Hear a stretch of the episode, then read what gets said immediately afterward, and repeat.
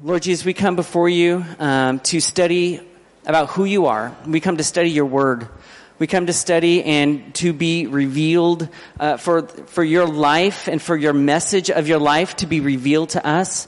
We ask the Holy Spirit to illumine the scriptures to us so that we can better understand, better apply God's word to our heart.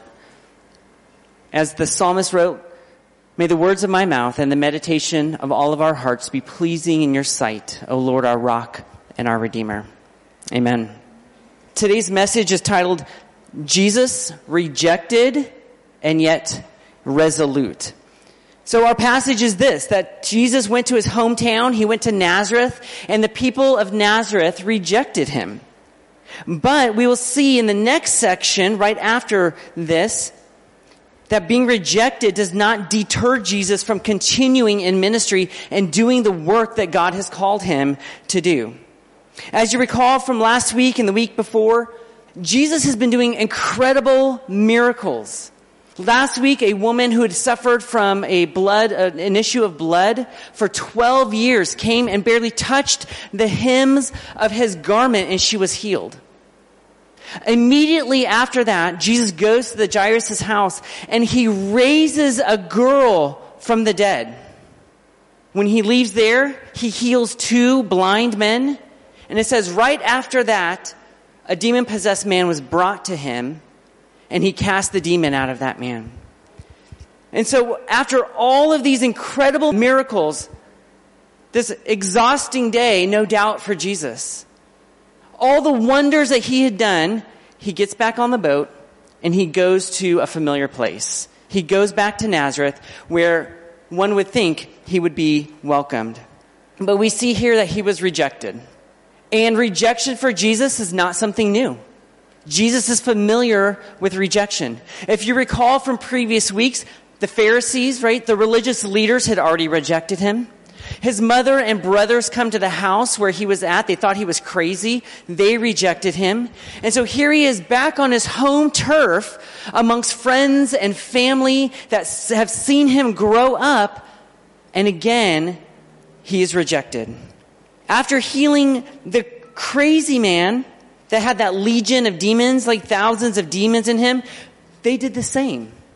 They, the people had seen this incredible miracle that only God can do. And remember, they were afraid and they begged Jesus to leave their vicinity, to leave their area. So Jesus was constantly, consistently being rejected by people, regardless of his preaching and teaching, regardless of his miracles. This was often the response to Jesus. And so his hometown friends and family take offense at him and his teaching. And it's just incredible to me that this passage in Mark, uh, Matthew 13 follows what we saw last week in, uh, in Matthew 9. Quite possibly raising a dead girl to life was the most miraculous, incredible thing that Jesus did prior to his death and resurrection. Look at what Jesus has been doing through these miracles. Look at what he's been teaching his disciples, and therefore, through the Word of God, what he has been teaching us. He healed blind men. He has power over sickness. He cast out demons. He has power over the spirit world. There was a severe storm. Remember, he was asleep in the boat? A severe storm such that these experienced fishermen thought they were going to die. And he gets up and in a word calms the storm. Jesus has power over nature itself. But this, this is even more incredible. Because storms die down, people can be healed, but death is final. Death is the end. You can't fix death. And yet Jesus steps into that room and says, little girl, I t- speak to you, arise. And the girl raises from the dead. So leaving that place, they go to Nazareth and I'm sure the disciples thought, this is it. What else can this man do? People are going to be flocking to him to follow him. And they are received with rejection and disappointment dishonor. It says, uh, when Jesus arrives there in Nazareth, what does he do? Let's look back at verses 53 and 54. He went away from there and coming to his hometown, he taught them in their synagogue so that they were astonished. And they said, where did this man get this wisdom and get these mighty works? What do we see Jesus doing? He's teaching at the synagogue. No doubt the synagogue that he grew up attending. We've seen Jesus teaching in the synagogues in Capernaum. We've seen him gathering great crowds of people on mountainsides to, to preach or at the, the edge of the sea. So many people, remember the multitudes that he had to get into a boat in order to preach to them. So this is very common for Jesus to do. And yet they rejected him. They were astonished. They were amazed. They were astonished at what was being taught. They were astonished at what he was able to do, and they were astonished at who was doing it. Right? Where did he get this wisdom? Where did he get his power? Not only were they astonished, the people of Nazareth was confused. For the first 30 years of Jesus' life, he wasn't preaching and doing miracles. He was, what does it say? A carpenter. That was his trade. That was his job. They knew his father and mother. They knew his brothers. His sisters were there in, in town as well. Jesus was a carpenter. And so the people of Nazareth are thinking, this guy's no different than us. How all of a sudden is he doing these incredible works? Verse 57 says, They took offense at him. Jesus said to them, A prophet is not without honor except in his hometown and in his own household. They took offense at Jesus. They were offended by Jesus. I mean, can you imagine? The people of Nazareth thought Jesus was scandalous. But you know what? The people of Nazareth were offended by Jesus 2,000 years ago for the same reason that people are offended by Jesus today, because he calls people to repentance. Typically, people like the healing Jesus, and they like the loving Jesus, and they want to cut out the parts of Scripture where Jesus says, No, you need to repent of your sin. You're going your own way, and that is not acceptable. You need to repent and you need to follow me. And so people today are offended by the, the message of Christ, just as people 2,000 years ago were offended by the message of the gospel that Christ brought, this message of repentance. Because our sinful hearts say, don't tell me I'm a sinner. Don't tell me I'm wrong. Don't tell me that I have to obey. And yet that's what the gospel says. The gospel says that in our flesh, we are broken weak vessels, prone to wander. Lord, I feel it. Prone to leave the God I love. And the gospel says, but the solution has been given to you. You just have to admit that you are a sinner. But they took offense at Jesus and they rejected him. I imagine more than the rejection of the Pharisees, this rejection probably hit Jesus a little bit more uh, close to home. These are people he knew. These are people who knew him and they rejected him as the Messiah.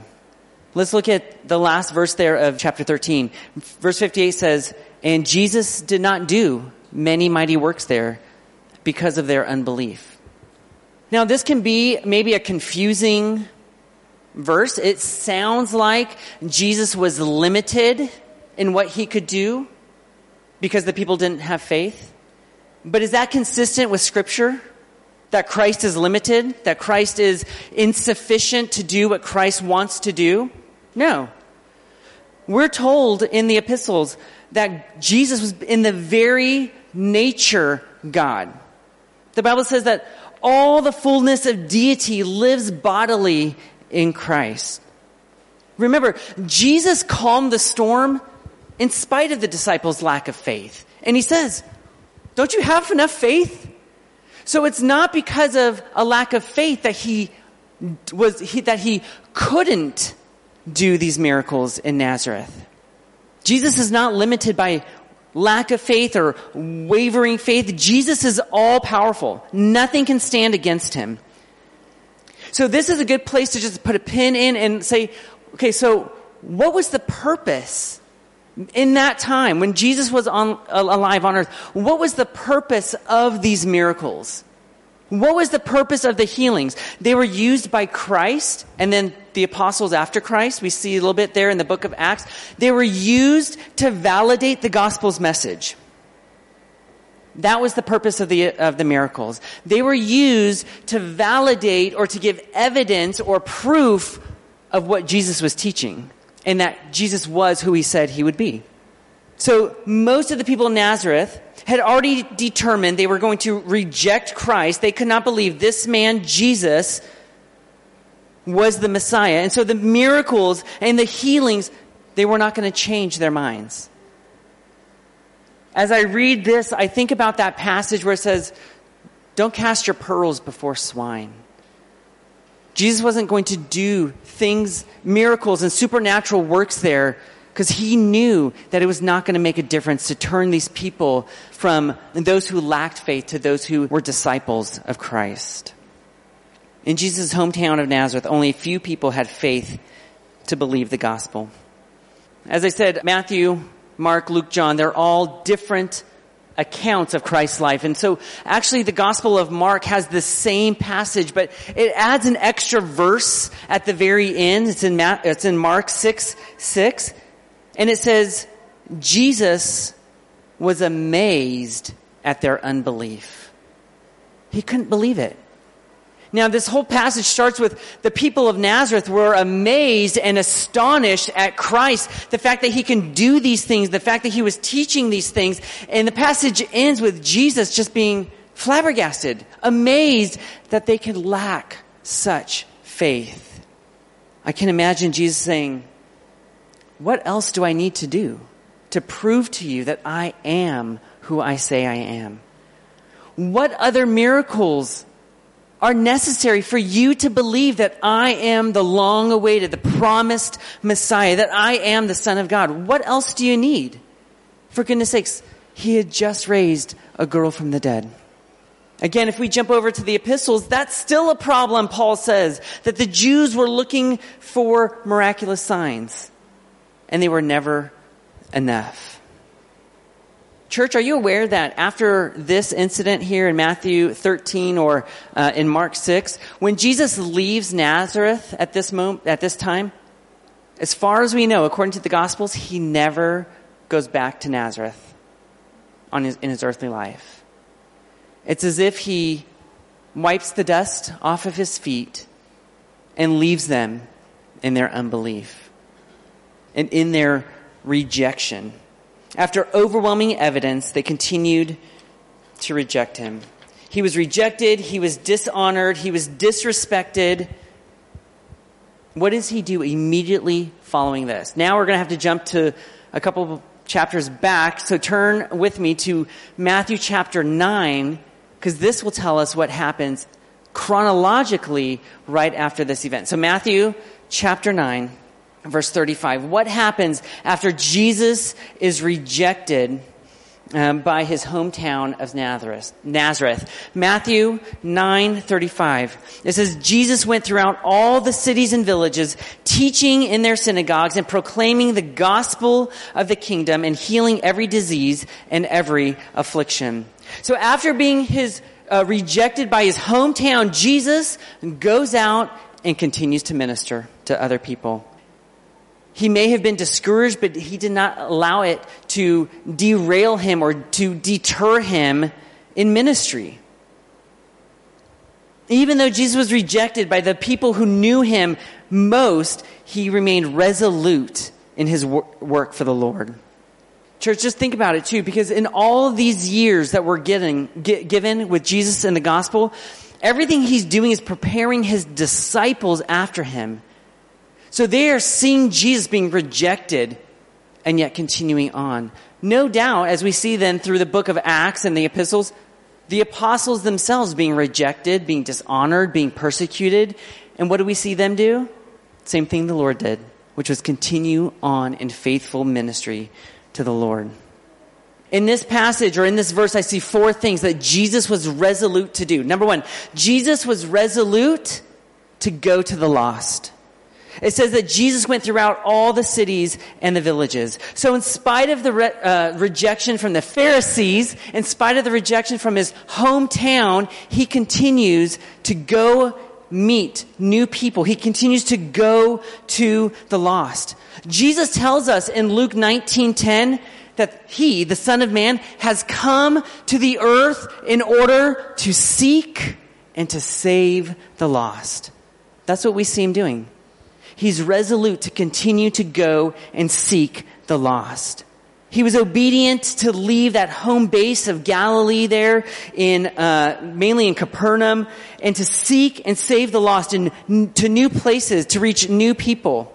You know, at the, here, still relatively at the beginning of Jesus' ministry, he's getting big crowds, right? Because people like the miracles. He's getting kind of famous.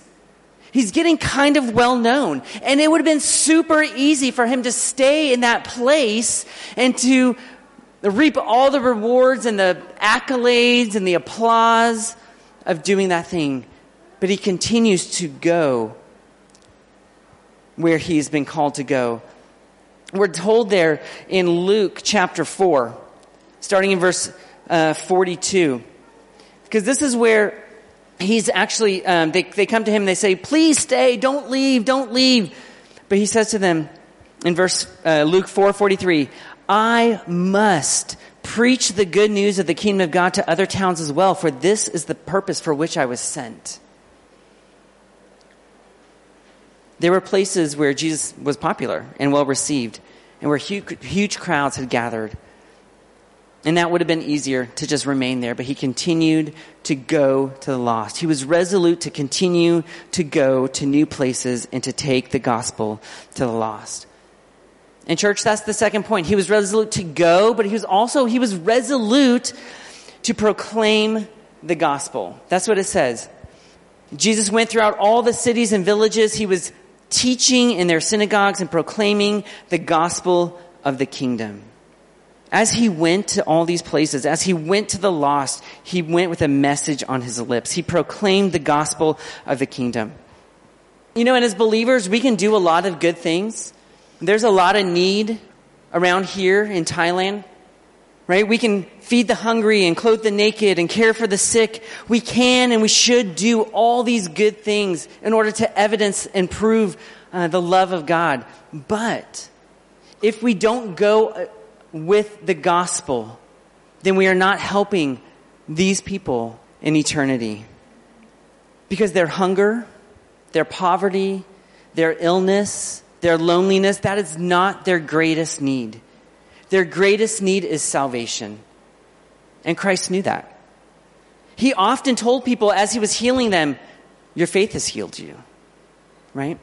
Even as he healed, he knew their greatest need was salvation. So Jesus sought out lost people in order to preach the gospel to them. It was, the gospel was always core of Jesus' teaching because the gospel has eternal significance. You know, from the in Mark chapter 1 verse 15, the very, very beginning of Jesus' ministry, it says like, this is the message that Jesus comes and he tells people, it says, repent and believe in the gospel. That was his message. Repent, turn away from your sin and believe in the gospel. That was the message that people needed to hear when Jesus was on earth. That people needed to recognize that they were in sin and turn away from those things. They needed to realize that their sin had broken their relationship with God and they needed to turn back to Him. And they needed to know the gospel was their only means and their only hope for salvation. At that time in, in Judaism, the, the, the religion of the Jewish people, people had to work their way to God. They had to earn God's favor. They had to earn salvation. The same is true today in every religion except Christianity in Buddhism and Islam, people are having to work in order to earn salvation or to earn heaven. But that is not the gospel. Believing in the gospel is the only path that we can take for salvation. So repent and believe the gospel was Jesus' message to the people of his day, and it's the, still the same message today. We need to repent from sin and we need to believe in the gospel. And if you don't know, if you're here and you don't know what the gospel message is, it is that God, the creator, has created each one of us for a relationship. We, with Him, we are made to be in a relationship with the God who created this whole world. But our sin, the, the things that we have done that are wrong, has broken that relationship with our Creator. And there's nothing that we can do, no good that we can do, no service, no charity that we can give that will be able to restore that relationship with God. And so, God the Father sent His Son to the earth in order to take our punishment for our sin so that we can be made right with Him. Because a punishment for sin was needed in order to restore our relationship to the Father.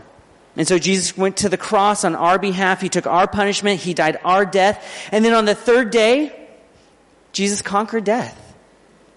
Amen? He conquered death. He rose again. He conquered sin. He conquered um, the devil in his resurrection. And now, if the gospel says, if we believe in Christ, if we put our trust in Him, that we don't get to earn salvation, but that we earn or we receive, I mean, we receive salvation because of and through faith in Christ, then we will be saved. That's the gospel.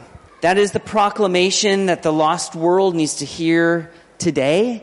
It's what, it's the proclamation that the lost world needs to hear from each one of us. And if you are here today and you are not a Christian and you, this is new information to you, talk to me afterwards. Because he- eternity, heaven or hell, hangs in the balance. And I want to introduce you to the Lord Jesus Christ. Church, the gospel alone is sufficient to restore us into relationship with God. Jesus was resolute to go to the lost. He was resolute to proclaim the gospel. And number three, he was resolute to bring a healing touch in the lives of broken people. In Matthew 9:35 it says Jesus was healing every disease and every affliction. So in addition to proclaiming the gospel and dealing with the biggest need that they have, the spiritual need that they have, Jesus was also helping and healing the physical needs that they had. He opened the ears of the deaf. He gave sight to the blind. He brought back to life those who had died. He set uh, those oppressed by demons free. And in the early stages of the church, through the book of Acts, the first eight or so chapters, we see the apostles do some of these same things through the power of the Holy Spirit. But as you continue to read in the book of Acts, and as you continue to read the rest of the New Testament in Romans and 1 Corinthians and 2 Corinthians, we don't see that. Do we? Rarely do we see that. But church, we do see another kind of healing ministry as we walk through the remainder of the New Testament. We see Jesus' um, followers respond to the needs of the poor and the afflicted, both those inside the church and outside the church.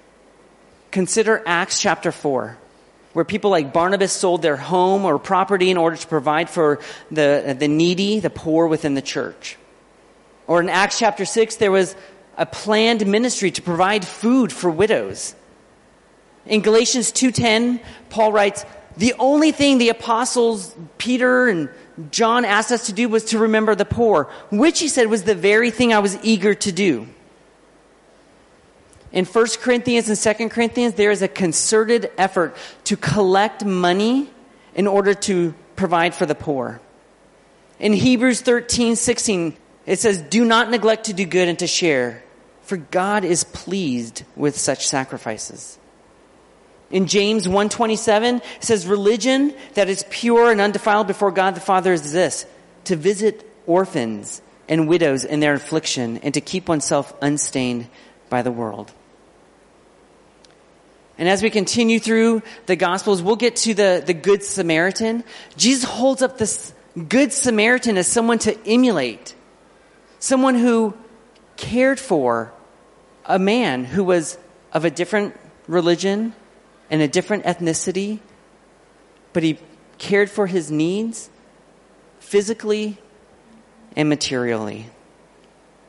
So none of these examples have miraculous healing, but they do show us how we, as followers of Christ, can practically bring a healing touch to the lives of those who are hurting or poor or hungry or lonely mistreated, or ignored. Because, church, our God is a God that is deeply concerned for those who are hurting. We live in a world that is hurting, and we live in a world that is in pain, and we live in a world that is wrecked and ruined by the fall because of sin. But, church, it won't always be this way. God has a plan of restoration and redemption and renewal. Now, until that day, let us be men and women who are willing to go and bring a healing touch into the lives of those who are hurting. And that leads me to the final thing I see from Christ in this passage. Christ was resolute to see lost people through the eyes of compassion.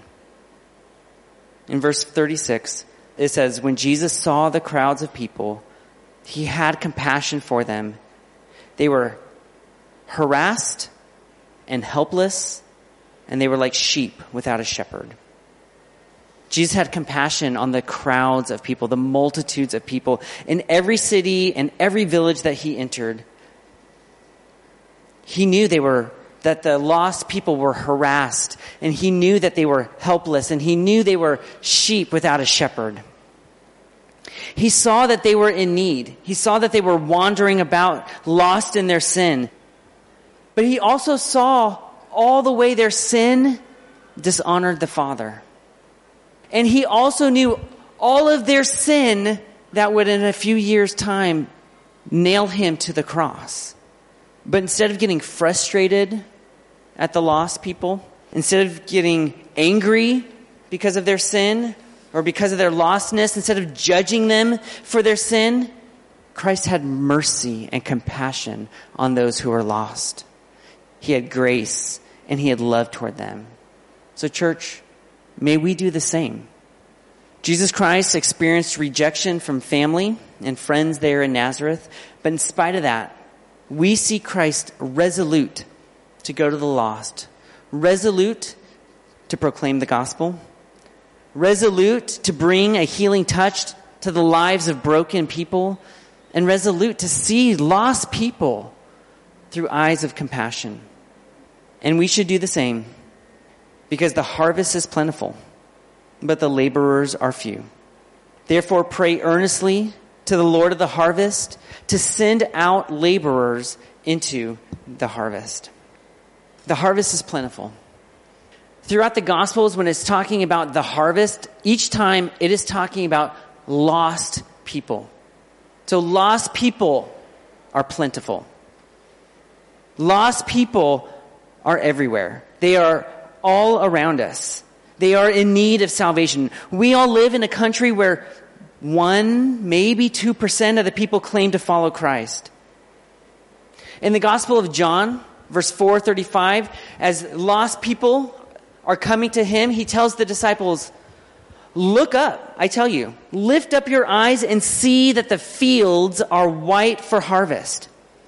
So my challenge to each one of us, including myself, is when we are out and about, when we are um, in the in town at the moat, lift up your eyes and see that the harvest is all around us. If you're at the market, lift up your eyes and see that the harvest is all around us. The harvest is plentiful.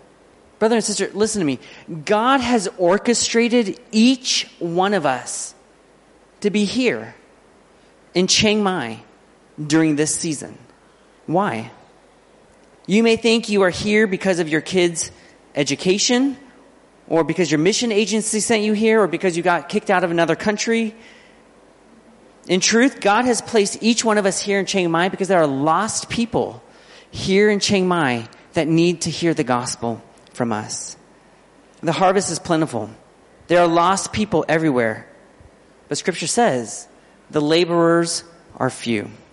There are too few believers willing to share the gospel, willing to be resolute to go, to proclaim, to heal, and to have compassion on those who are lost. The laborers are few. So that's a problem. Christ presents it as a problem. The laborers are few. But he also presents a solution, does he not? Therefore, pray earnestly to the Lord. pray earnestly to the Lord of the harvest to send laborers out into the harvest. We see and we know that the vast majority of Thai people around us are going to spend an eternity in hell unless they come to saving faith in Christ. So church, let us be faithful to pray and to go, to proclaim, to help, to heal, and to have eyes of compassion to those who are apart from God. And as we go among lost people and as we share with lost people, we may be rejected. They may reject the gospel. They may decide they don't want to follow Christ. We may feel that they are rejecting us. And if so, then we join a long line of Christians following their Lord in the example that He has set for us. But church, let's be resolute to go and to proclaim the gospel to the lost. Let's pray. Lord Jesus, we come before you recognizing that we are limited, that we are weak, that we are, um, we have no good within us apart from Christ in us, the hope of glory. We recognize, Lord, that you have given us gifts and it's you that is empowering us and wants us to use the gifts that you have given us for the building of your kingdom.